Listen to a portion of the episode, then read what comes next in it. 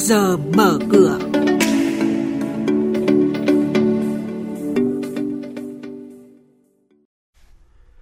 Thưa quý vị, thưa các bạn, trong chuyên mục trước giờ mở cửa hôm nay, chúng tôi xin chuyển đến quý vị và các bạn những thông tin đáng chú ý sau. Thủ tướng Chính phủ yêu cầu xử lý dứt điểm vướng mắc của doanh nghiệp có vốn đầu tư nước ngoài. Ngân hàng nhà nước tiếp tục mạnh tay can thiệp thị trường ngoại hối. Trong 9 tháng năm nay, thành phố Hồ Chí Minh thu ngân sách ước đạt 350.000 tỷ đồng. Ngay sau đây, các biên tập viên Hải Nho và Bảo Ngọc sẽ thông tin chi tiết. Thưa quý vị và các bạn, Thủ tướng Chính phủ yêu cầu các bộ ngành địa phương liên quan xử lý dứt điểm theo thẩm quyền những khó khăn vướng mắc của doanh nghiệp đầu tư nước ngoài đối với những vấn đề có thể giải quyết ngay như thủ tục hành chính, còn đối với những vấn đề phức tạp chưa giải quyết được, vượt thẩm quyền và liên quan tới nhiều bộ ngành địa phương cần khẩn trương nghiên cứu đề xuất phương hướng, giải pháp với lộ trình cụ thể. Các bộ ngành địa phương báo cáo về việc xử lý các vấn đề đề xuất kiến nghị gửi về Bộ Kế hoạch và Đầu tư trước ngày 30 tháng 10 để tổng hợp theo dõi và báo cáo Thủ tướng Chính phủ. Ngân hàng nhà nước tăng lãi suất điều hành là để mở đường cho việc can thiệp mạnh hơn vào tỷ giá trong bối cảnh lạm phát từ đầu năm đến nay vẫn nằm trong tầm kiểm soát. Nhiều chuyên gia nhận định, việc lãi suất đồng Việt Nam tăng lên sẽ giúp giảm tình trạng găm giữ ngoại tệ trong dân và doanh nghiệp, từ đó giúp cho ngân hàng nhà nước can thiệp thị trường ngoại hối thuận lợi hơn. Dự thảo luật đất đai sửa đổi mới nhất gồm 16 chương 245 điều, trong đó giữ nguyên 28 điều, sửa đổi bổ sung 184 điều, bổ sung mới 41 điều và bãi bỏ 8 điều sẽ được trình Quốc hội tại kỳ họp thứ tư vào tháng này.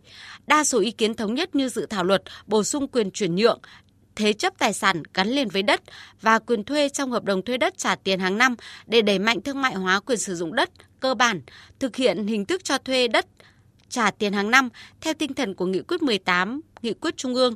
Đáng chú ý là vấn đề tài chính đất đai cần chú trọng theo hướng phát huy nguồn lực đất đai trong đầu tư phát triển.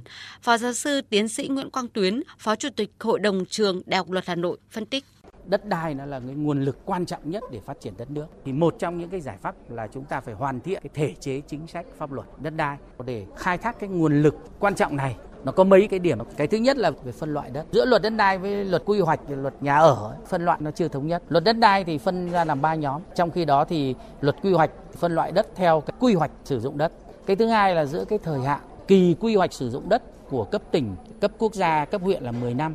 Trong khi đó thì kỳ quy hoạch theo luật quy hoạch là 5 năm 10 năm 20 năm.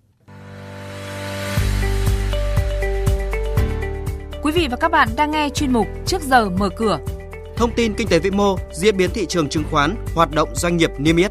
Trao đổi nhận định của các chuyên gia với góc nhìn chuyên sâu, cơ hội đầu tư trên thị trường chứng khoán được cập nhật nhanh trong trước giờ mở cửa. Theo đánh giá của Ủy ban nhân dân thành phố Hồ Chí Minh, kinh tế thành phố tiếp đà phục hồi mạnh mẽ, tạo tâm lý và tin tưởng cho người dân doanh nghiệp yên tâm sản xuất kinh doanh. Tổng sản phẩm trên địa bàn 9 tháng năm nay ước tăng 9,71% so với cùng kỳ. Tổng thu ngân sách nhà nước ước đạt gần 350.000 tỷ đồng, đạt hơn 90% dự toán năm và tăng gần 28% so với cùng kỳ. Tiếp theo là hoạt động của doanh nghiệp niêm yết. Hội đồng Quản trị Công ty Cổ phần Container Việt Nam Vicoship mã là VSC vừa thông qua phương án tổ chức lấy ý kiến đại hội đồng cổ đông bằng văn bản. Vincoship cũng sẽ niêm yết các trái phiếu cần phải niêm yết do phát hành trong khoảng thời gian trong năm nay và cho đến trước ngày tổ chức đại hội đồng cổ đông năm 2023. Ngoài ra, theo nội dung dự kiến, công ty có thể còn trình các nội dung khác thuộc thẩm quyền của đại hội đồng cổ đông. Ngày chốt danh sách cổ đông là ngày 21 tháng 10 tới. Ủy ban Chứng khoán Nhà nước vừa ban hành quyết định xử phạt vi phạm hành chính 310 triệu đồng đối với công ty cổ phần Camimax Group, mã chứng khoán là CMX.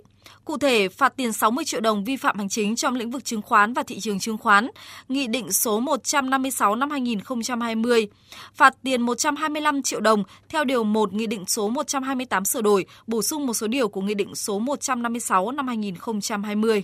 Trên thị trường chứng khoán phiên cuối tuần trước, đáng chú ý với phiên chiều, toàn thị trường bị bán tháo mạnh mẽ khiến cả ba chỉ số đều lao dốc. VN Index có lúc lùi về mốc 1099,44 điểm, mức thấp nhất kể từ ngày 9 tháng 2 năm 2021. Tuy nhiên, từ mức thấp nhất này, VN Index đột nhiên tăng dựng đứng trước sự ngỡ ngàng của giới đầu tư. Chốt phiên thì VN Index ở mức là 1.132,11 điểm, HNX Index ở mức 250,25 điểm. Đây cũng là các mức khởi động thị trường phiên giao dịch sáng nay.